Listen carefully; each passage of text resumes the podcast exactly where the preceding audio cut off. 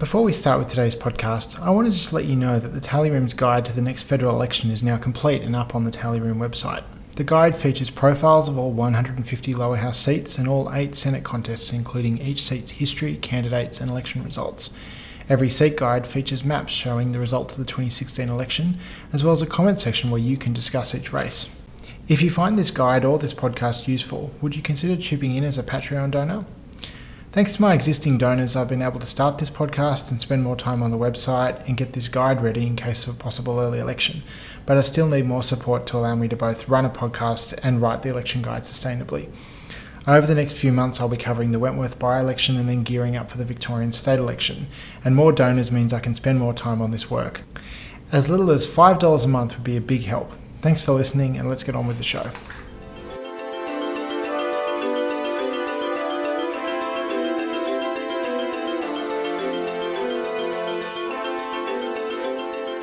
Hello and welcome to the Tally Room podcast. I'm your host, Ben Raue. In today's episode, we'll be discussing the new Liberal leadership, the Wagga Wagga by election, and competition between right wing minor parties. My guest today is Glenn Kefford. Glenn is a lecturer in political science at Macquarie University. Hello, Glenn. Hey, Ben. Thanks for coming. We have a new Prime Minister in this country since our last episode. Scott Morrison won the ballot for the Liberal Party leadership, winning 45 votes to 40 for Peter Dutton. Uh, polls since the leadership change have been very bad for the government. A Newspoll put Labor on 56% of the two party preferred vote, while an Essential poll put Labor on 55%. These polls have shifted William Bowe's bludger track polling average from 51.5% for Labor up to 54.7%, which would translate into a landslide victory if an election was held, and those were the numbers. Glenn, how do you think the change in leadership is going to affect the next federal election? Well, I think that the initial data that we've seen come out is, you know, it's obviously pretty horrific for the government. Um, I think we definitely need to see some more data here, um, a few more polls just to sort of triangulate in a little bit, because we know historically that a change of leader leads to a bit of a, a bounce, a little bit of a honeymoon period. We've seen it in almost every single one of these leadership changes over the last decade or so. So this was the first one, I think, that we hadn't seen that bounce or even a, anything resembling a honeymoon period, um, at least in the first Newspoll. So, yeah, it's interesting that uh, the the Liberal leadership spill was different to the last couple in that the last couple there was a clear challenger who was more popular than the than the current leader. That wasn't the case this time. Like Dutton was less popular than Malcolm Turnbull, and Scott Morrison doesn't doesn't have a particularly high level of popularity. So the dynamic was very different. So in one way, it's not surprising that we have that um, change. Yeah, no, absolutely. It, it, it's it's not surprising, and as you say, there was a, a, a clear challenger, and that challenger was victorious uh, eventually. You know, once they got to the um, the second challenge. In this instance, the person who was successful wasn't even the, the first challenger. So we had this completely different dynamic. And I think this is going into the, the problems the government is having in trying to actually explain why, why did this even happen, right? Um, that, that, when they're asked this in their interviews, they, they really struggle to give an answer which is reasonable, I think, to most people looking from the outside. Yeah, and I mean it's it's had these flow-on effects where uh, the Wentworth uh, by-election is going to be held in October. Uh, it, it's entirely possible that the Liberal Party could lose that seat. We're going to cover that in more detail in another episode, but that is definitely an element of instability. But we already have Julia Banks, who is resigning from Parliament in the seat of Chisholm, and she was the only Liberal to win a seat off Labor at the last election. So you look at the seat count, and the coalition needs to actually gain one seat net to regain its majority because of the redistribution. And you have to look at somewhere like Chisholm and go, they're going to struggle to win there. And it, it starts to become quite hard to, to put together a majority. Yeah, absolutely. I, I think, you know, if you're trying to sort of unravel this all, um, I just continually come back to Queensland. Um, and you look at the some of the key protagonists in this whole saga, and it was a very Queensland oriented sort of process where you had, you know, key Queensland powerful figures like Dutton, like James McGrath, like the Queensland LNP state president Gary Spence, who were all key agitators in this entire process. Um, so it's clearly about trying to shore up their support in Queensland, and we know that a lot of those marginal seats, I think it's like nine of the top 20 for the coalition, are in Queensland, and that's clearly what they're scared about, right? Well, yeah, but I mean, the, the polls don't necessarily indicate that it's going to help them in Queensland. That's what that's what's strange about it, and I, I do wonder if there's an element here that, you know, part of politics is about popularity and it's about winning, but it's also about what what your party stands for. And I think we often just treat the major parties as institutions that are just about winning at all costs, but of course they're not. They they have principles and they have values, and I think that there was this sense that uh, the Liberal Party. Uh, its values and its principles didn't fit with where someone like Malcolm Turnbull was taking them, and that they weren't willing to go that far. And that if that does translate into loss of electoral popularity, I think that's a real challenge for them because they'll have this choice of do we, you know, stick to the hard right, stick to someone like Tony Abbott, or do we uh, do things that are more electorally popular? There's clearly a, a theory that they have that by going to the right, they will strengthen their base and they will recover the votes that have been lost to their right. But there's, uh, you know, I think I'm pretty skeptical about whether that, that's a strategy that can succeed. And clearly, that that's a big part of what that fight in the Liberal Party has been about. Yeah, no, I agree, and I think that um, it's been interesting to, to just see the, the talk about the base, like this this this reference to this mythical base, which has come up in you know recent weeks in this whole debate. When you know we know that with compulsory voting, it's about winning the centre as well, right? You've got to somehow attract uh, a broader range of voters, and I mean, I guess that was. You know the, the theory about why Howard was so successful because he could keep the Liberals and the Conservatives all in the tent together. Mm. Um, that's key to a lot of the I think the the dynamic that's going on at present, the friction that's going on within the Liberal Party, right? And that's clearly the driver from those in Queensland um, that they think they're losing these votes on the right, in particular to One Nation, and then they're not getting all the preferences back, and then this has this huge flow on effect. Let's imagine for a second that the polls stay where they are, which is in the sort of 54 to 56% range for the Labor Party, and that would translate into like 90 to 100 seats, that sort of rough rough area that that could have a very interesting um, that that could make a big difference to the shape of the next Labor government. You know, if they win a large majority and they kind of have more freedom. I'm, I'm not really sure what the dynamics of that would be, but certainly it gives them more potential to strengthen their hand in the Senate. If, if this election is close, there's, there's not very much chance that Labor and the Greens could, between the two of them, win a majority. You probably the best case scenario for them is to end up with kind of centrist senators like the Centre Alliance or Tim Storer or Derryn Hinch holding the balance of power. But if you're looking at a landslide, you could imagine a few more seats flipping and things start to look quite different then, and that, that could make a big difference to the shape of the next government. Yeah, look, I think it was really interesting, even hearing the pitch that was coming out in the media from potential candidates. So even Julie Bishop, for example, the pitch that we were told that she was making to her um, colleagues was effectively, "I'm the best person to save the furniture," mm. which. I mean, that's that's pretty incredible that they're already thinking about this. I mean, okay, we have these polls beforehand, but before the change, they were still sort of right there, right? It was 51 49, like yeah, they were in the I margin mean, of error. And the trend had been going in the direction. Like basically since the end of the year, uh, there had been this slow but steady decline in the Labor support. Uh, and you could have easily imagined a situation where they got within striking distance by the time of an election. Uh, it wouldn't have been a it wouldn't have been a clean or a very easy victory, but it was entirely possible. One of the things I find really fascinating is not every leadership um, change, but it's it's not uncommon that you do have that element of saving the furniture. That there's not necessarily an expectation that you're going to go on to great success, but um, just reducing the scale of disaster. That was definitely an element in Kevin Rudd replacing Gillard in 2013, but also uh, Turnbull replacing Abbott in 2015. Uh, you know, in the end, they scraped by to win a bare majority, but there was that sense of they were they were headed for a first term defeat. Uh, and uh, it is interesting that that dynamic was actually much less prominent this time around. That Bishop Bishop's case was I'll save the furniture, but in the end, only 11 people voted for her, and it was kind of pushed to the side. Uh, there was this expectation of right wing orthodoxy that someone like Morrison could say, I'm also orthodox in terms of the Liberal Party, but I'm I'm more popular than Dutton, I'm less hated than Dutton, and that was kind of his pitch in the end. That you know uh, there, there has been quite a shift between his style and Turnbull's, even though Turnbull kind of informally supported him for the leadership. Yeah, and I, I think um, you know you, you have to connect the dots here, and the, the dots here go back to Longman.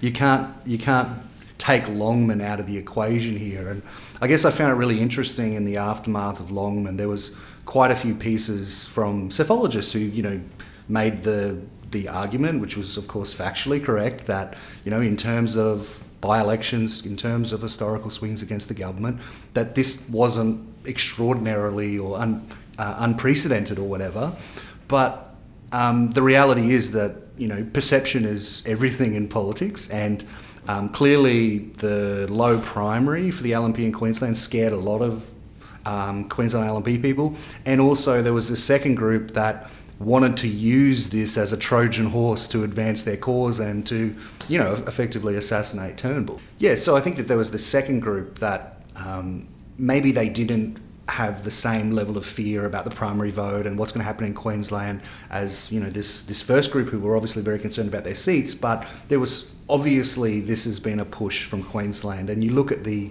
the votes um, even in the, the first spill motion, it, it, was very clear here that you know it was something like 15 of the Queenslanders voted for the spill motion, and then in the second contest, um, you know, of course they were all tied to, to Dutton primarily. I think it was again about the same number that voted um, for Dutton. A couple moved across to Morrison. Um, but the majority of them voted voted for Dutton. And one of the things I found interesting was that it wasn't just that they were all like solidly on the right previously. Um, most of the people who voted for Turnbull and switched to Dutton in 2018, uh, who are kind of the you know there were there were a bunch of different groups. There was people who were solid on one side and solid on the other, and you had you had people who uh, just voted for the incumbent leader, whoever it was. But then the other group of the of the people who switched from Turnbull to Dutton, nearly all of them were Queenslanders. Like it was the it was the kind of loss of support there. And James McGrath, who's a Queensland senator, had been one of the main numbers people for Turnbull and switched to become a supporter of Dutton. So I do think there's definitely an element that the, that the Queensland um, LNP was the driving force behind Dutton. It'll be interesting to see how that plays out maybe in the state polls that we see about whether Queensland um, looks better for them, or whether it just means that you know they the one nation vote dips a bit. Especially comparing the, the Queensland voting numbers in the spill motion and in the contest between um, Dutton and Morrison and Bishop. You look, you saw the Queenslanders. They voted effectively as a block, like almost no other state in Australia. And then you contrast that with Western Australia, and you know it's obvious what's going on here, right? Where um, Bishop gets no support, and they all fall in behind either Morrison and Dutton. So just the fact that the Queenslanders all voted as a block there suggests that you know this is probably this has been part of a kind of a strategy that they've been working towards for a while. You would assume um, that so many of them supported the spill motion, and the Longman by-election has to be important here in the strategy and backgrounding that's gone on. Mm. And I mean, we focus on the two PP but at a certain point, if the One Nation vote gets high enough, maybe they start to worry about some of their lower house seats. They would do very badly in the Senate. They might worry. They might be worrying about the state politics situation. Uh, you can totally imagine that being that being on their minds as well, and that has a certain amount of rationality, and it kind of creates this burden where they're being dragged in one direction in certain places to to see off a conservative threat while wanting to kind of occupy the centre ground that um, will make it very difficult difficult for them to, to stay united. Yeah, and I mean, you know, it's it's kind of ironic that you know we go part, we go back ten years ago, and all of the discussion was about de-alignment on the left. That Labor's leaking to the Greens, and you know this is going to have significant effects on the Labor Party being able to form government on their own, and this was always the debate.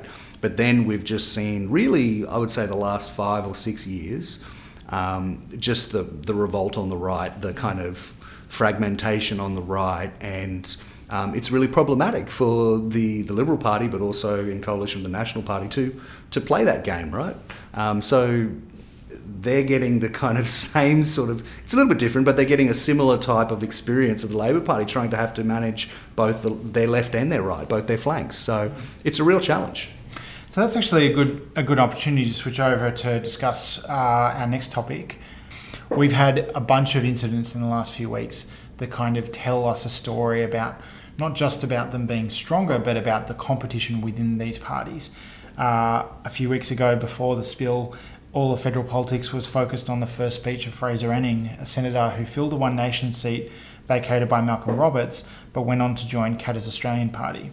His speech called for a final solution on Muslim immigration and a return to the White Australia policy. This moment highlighted a major dynamic in the next federal election, which is the competition between all of these different right wing minor parties. One Nation leader Pauline Hanson condemned Anning's speech, despite many parallels with her own policies and rhetoric. Um, she will be in a contest to try and regain that One Nation seat at the next election, and it's not surprising to see a bit of conflict between Hanson and Anning, uh, even though you wouldn't normally expect Hanson to be criticising those kind of positions. And then in New South Wales, we have a contest between David Leyonhjelm of the Liberal Democratic Party and another former One Nation Senator, Brian Burston, who's running with Clive Palmer's support. There's probably only room for one of those two in the Senate. And then the latest news in the last couple of days is that Mark Latham, the former Labor leader who has swung strongly to the right since leaving politics, uh, was a member of the Liberal Democratic Party, but has left the Liberal Democratic Party, and there's a strong sense that he's considering uh, being a candidate for One Nation. So you may well see three high profile, either current senators or a former major party leader competing over what is probably only one minor right wing Senate seat in New South Wales. Glenn, where do you think the state of competition amongst all these small parties is standing at the moment? Yeah, look, I think it's really developed in the last five years and it started to um, really heat up as we've started to see this fragmentation on the right and a bit of a drift away from um, the coalition and, um, if I wanted to use Queensland as an example, the LNP, where um, I've looked at the, the primary vote for the LNP um, in the last six, seven elections and it's on a downward trajectory, and you're seeing de-alignment here, in particular in, in, Queensland, which is opening up opportunities for not just One Nation, but for CAP and whoever else, if there's some re-energised Palmer formation, UAP. Um, but clearly, this is a national trend as well, maybe not as um, significant in terms of the number of people who are voting, giving their first preferences to these right-wing minor parties so far, as it is in Queensland, but there's this real fragmentation and fracturing that's going on, on in the right. And I think the idea um, that many people had was that after the changes to the Senate electoral system, that we might start to see some mergers or we might start to see some deregistering of these kind of minor parties. Um, but it hasn't really happened on the right so far yet. It seems like there's quite a few still there, and sort of yeah. the dynamic is very interesting. Well, we've seen a couple, although not all of them on the right. Like we've seen small parties like the Cyclists merging with the Sex Party, and we've seen a couple of others like that. And the one that's been the most interesting was uh, so Cory Bernardi, who was a Liberal senator from South Australia, went off and formed his own party, the Australian Conservatives, which then merged with Family First. Uh, and thanks to that, the Australian Conservatives inherited two state seats in South Australia. And then, subsequent to that, the one Democratic Labor Party member in the Victorian Upper House, Rachel Carling Jenkins, joined uh, Bernardi's Conservatives. But uh, that that's kind of come unstuck. One of those two South Australian seats was lost at the election earlier this year, and then Carling Jenkins recently quit uh, the Conservatives, seemingly over conflict around whether the party would actually give any support um, to run strongly in the Victorian election. So it suggests a certain amount of inability to to create a unifying force there, and that that's about it. You're right. Uh, we've we've seen um, we have seen an element which I think is interesting that um, when people have been leaving parties uh, Brian Burston, Fraser Anning, a number of other people. Instead of creating their own new parties, they've tended to be joining other parties that already existed, which I find interesting. Yeah. Um, it does suggest an expectation that they will need some kind of support to run in the election. You're not seeing the Brian Burston party.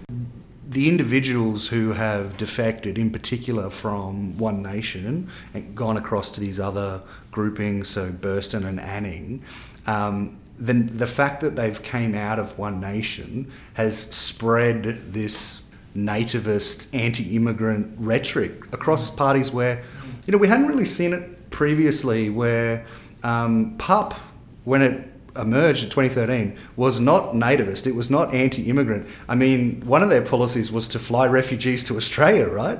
Um, Yeah. and so they were not like that at all. They were like a catch all party.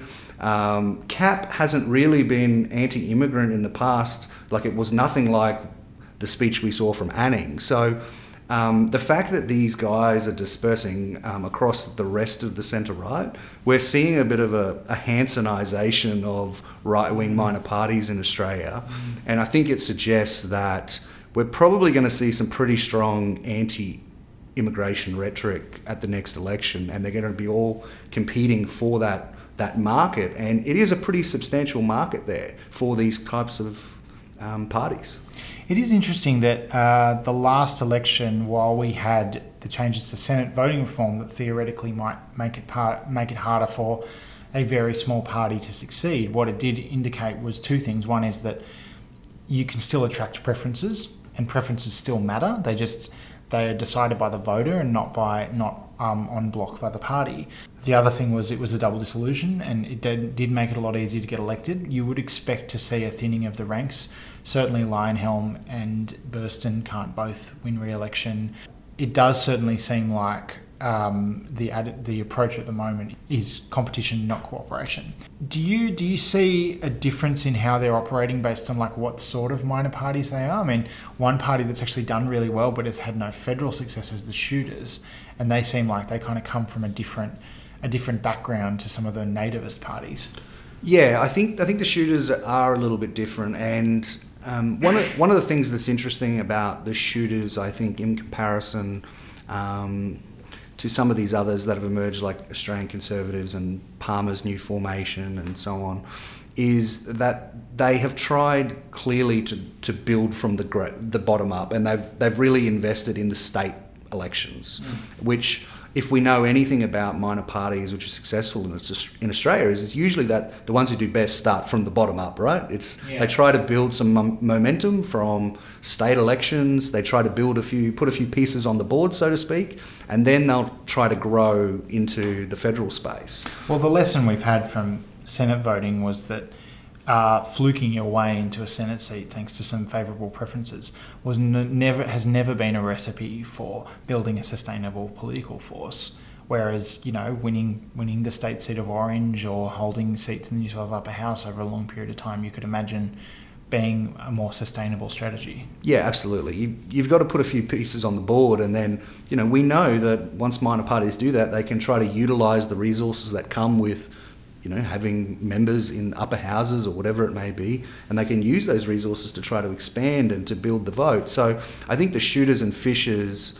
Um, are a different force to a lot of these others, the, the personality based parties. Um, it doesn't mean that those personality based parties can't be successful, because of course we've, we've seen they can, right?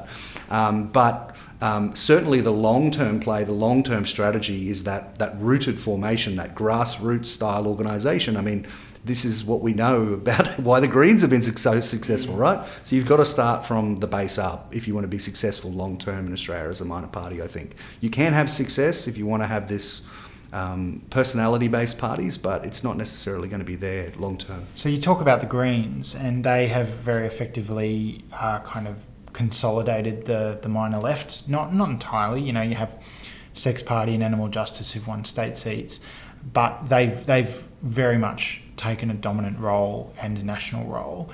Do, what do you see a similar thing happening on the right? Do you like how how would that even look? I don't see it at present. I, I think there's a number of obstacles to any sort of grand coalition on the right or some unification of all of them.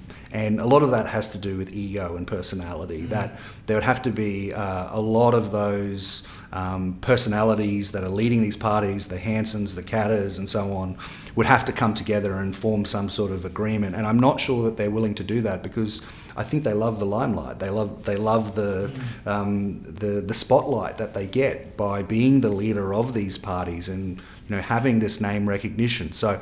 At present, I just can't see them coming together as anything resembling the kind of the right wing version of the Greens. I just don't think think it's possible, and I think there is still a bit of diversity there in the the policies they have um, not just on social policy, but I think there is a little bit of difference on economic policy. And clearly, some of these parties are much further to the right on issues like immigration and Indigenous affairs than some of the others. Mm. Well, you were saying before we started that you've noticed a bit of a trend that uh, the nativist, the anti-immigration sentiment seems to be spreading amongst parties that didn't, that sort of didn't really emphasise that kind of stuff in the past. Yeah, look, I, I really think it is. I think that they they've um, a lot of these parties on the right have taken notice of um, not just the success of Hanson, but also just the broader international forces, and they think that they can tap into this market. And um, I guess some of the research that I've done recently with Shaun Ratcliff at University of Sydney is we tried to look at what percentage of the population in Australia, the US, and the UK had um, strong anti-immigration attitudes, and we found that it was about 23 or 24 percent in Australia. It was about the same as in the US and the UK.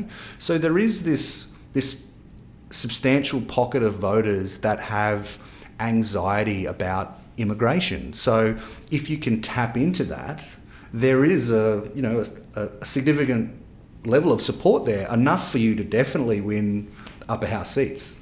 Um, so one other thing I, I find interesting is uh, the the kind of resurgence of One Nation. You know, a lot of these other parties kind of scrape for every for every bit of media attention or every opportunity and kind of get their one chance. And then we've had One Nation that uh, disappeared from the scene for a decade and then has come back strongly uh, since the last election. And uh, it seems like there, there definitely has been a lot of discussion around what the role of the media is in, in encouraging this kind of stuff. You know, Steve Bannon will be on um, Four Corners tonight. We had uh, Blair Cottrell on Sky News. What do you think that that says about um, the the rise again of Pauline Hanson?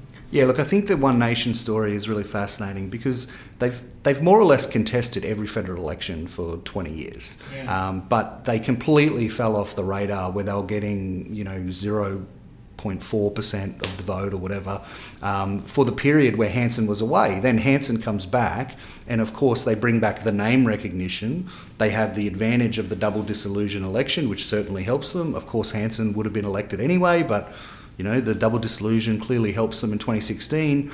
Um, but in the lead up to that election, they got absolutely no attention. They got zero media attention, zero oxygen. And then since they've been back, and uh, Hanson has been back in the Senate, the platform the media has given to Hanson has been extraordinary. Although I find it interesting, you say no attention before the last election, and I feel like there was very little attention to One Nation as a party or to Hanson as a political figure, but she definitely got a lot of attention as kind of a celebrity, as a like an ex-politician, in the same way that sometimes Mark Latham has. Sure. Or we treat them as someone who's an, a former actor in politics rather than an, a current actor. So yeah, I mean, I guess her name recognition was still present, right? She still was able to build her her personal brand by going on Dancing with the Stars or whatever it was, right? Um, but I don't think there was this this this focus given to One Nation as a serious force. And of course, why would there be? No one thought they would do anything, right? Um, but in the aftermath of the election, um, the mainstream media have been extraordinarily uncritical of Hanson and One Nation, I think, and given them a platform um, across all different mediums. I mean, you know, you can see Hanson on breakfast television now, she's on the radio. These are the platforms that really legitimize the, the, the views, the policies of this party. And I think adding to that, um, the coalition has to hold some of the blame here as well, where they've continu- continually since the federal election played footsies with One Nation about different deals, whether it was preference deals or you know even discussions about working with them, sort of broadly defined. Again, that legitimizes One Nation in the the minds of many of these voters who perhaps normally would vote for the coalition, but they think, well, I mean, why don't I just vote for this for, for this mob, right? I'm sure that this will keep being a big topic as we get closer to the next election. But for now, I'm just going to move on to the next election that's coming up in Australia, which is this weekend. There's a by election for the state seat of Wagga Wagga in southern New South Wales. Uh, it was a safe Liberal seat for over half a century, and most recently it was held by Daryl Maguire, who um, won it in 1999. He resigned uh, not long ago after a not very favourable appearance at the Independent Commission Against Corruption, or ICAC. One thing I, f- I think is interesting is the Shooters, Fishers, and Farmers Party, as we discussed them earlier, who have had kind of their eye on um, regional conservative electorates at by elections since they won the state seat of Orange a couple of years ago. They actually did a ReachTel poll that had them in fourth place, um, but it showed that the Liberal Party was only narrowly in the lead, followed by Labor and then an independent Joe McGirr, who's a local academic. So it's going to be hard to predict this seat, um, but it, it's going to be the last test of the New South Wales state government before um, next March's state election.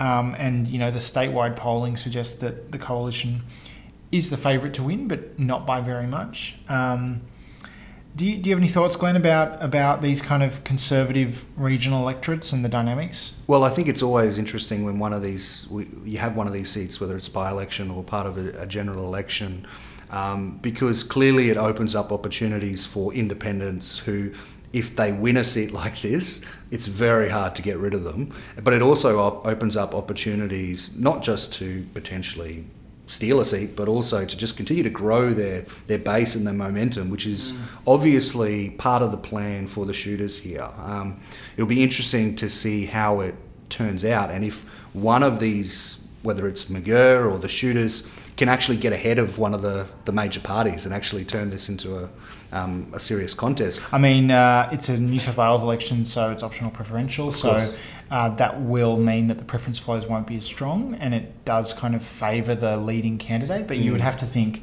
particularly in an, in an, election like this, where a lot of votes seem to be going to minor candidates, if um, if someone like McGirr or the Shooters could get ahead of Labor, yeah, they they would have a good chance of winning it, and that that is a seat that the Liberal Party wouldn't have expected to have to worry about when it comes to March. So it's it's one of these interesting races that uh, could produce a situation where um, one thing I find really interesting is that there's a good chance there'll be a hung parliament in New South Wales at the next election. We've now got three Greens, and they have a good chance of winning a fourth seat in Lismore.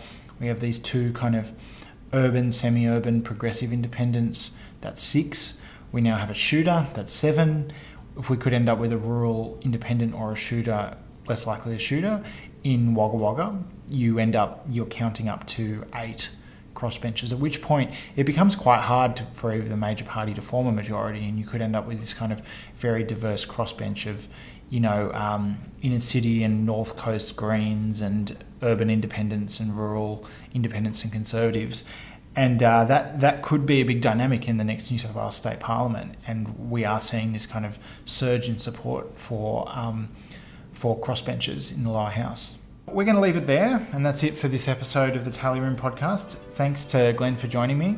Glenn, where can people find you online? Uh, you can find me on Twitter at, at Glenn Kefford and also just my details at Macquarie. Thanks.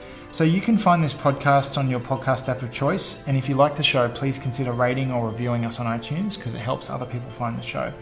You can follow the Tally Room on Twitter at the Tally Room or like the show on Facebook. Information about this podcast is available at tallyroom.com.au and you can email questions or feedback to the tallyroom at gmail.com. Thank you to Krista Bro for writing the music you hear in this episode. We will be back in a fortnight where we'll be discussing the results of the Wagga by election as well as other topics as we head towards the Wentworth by election. But once again, thanks for listening.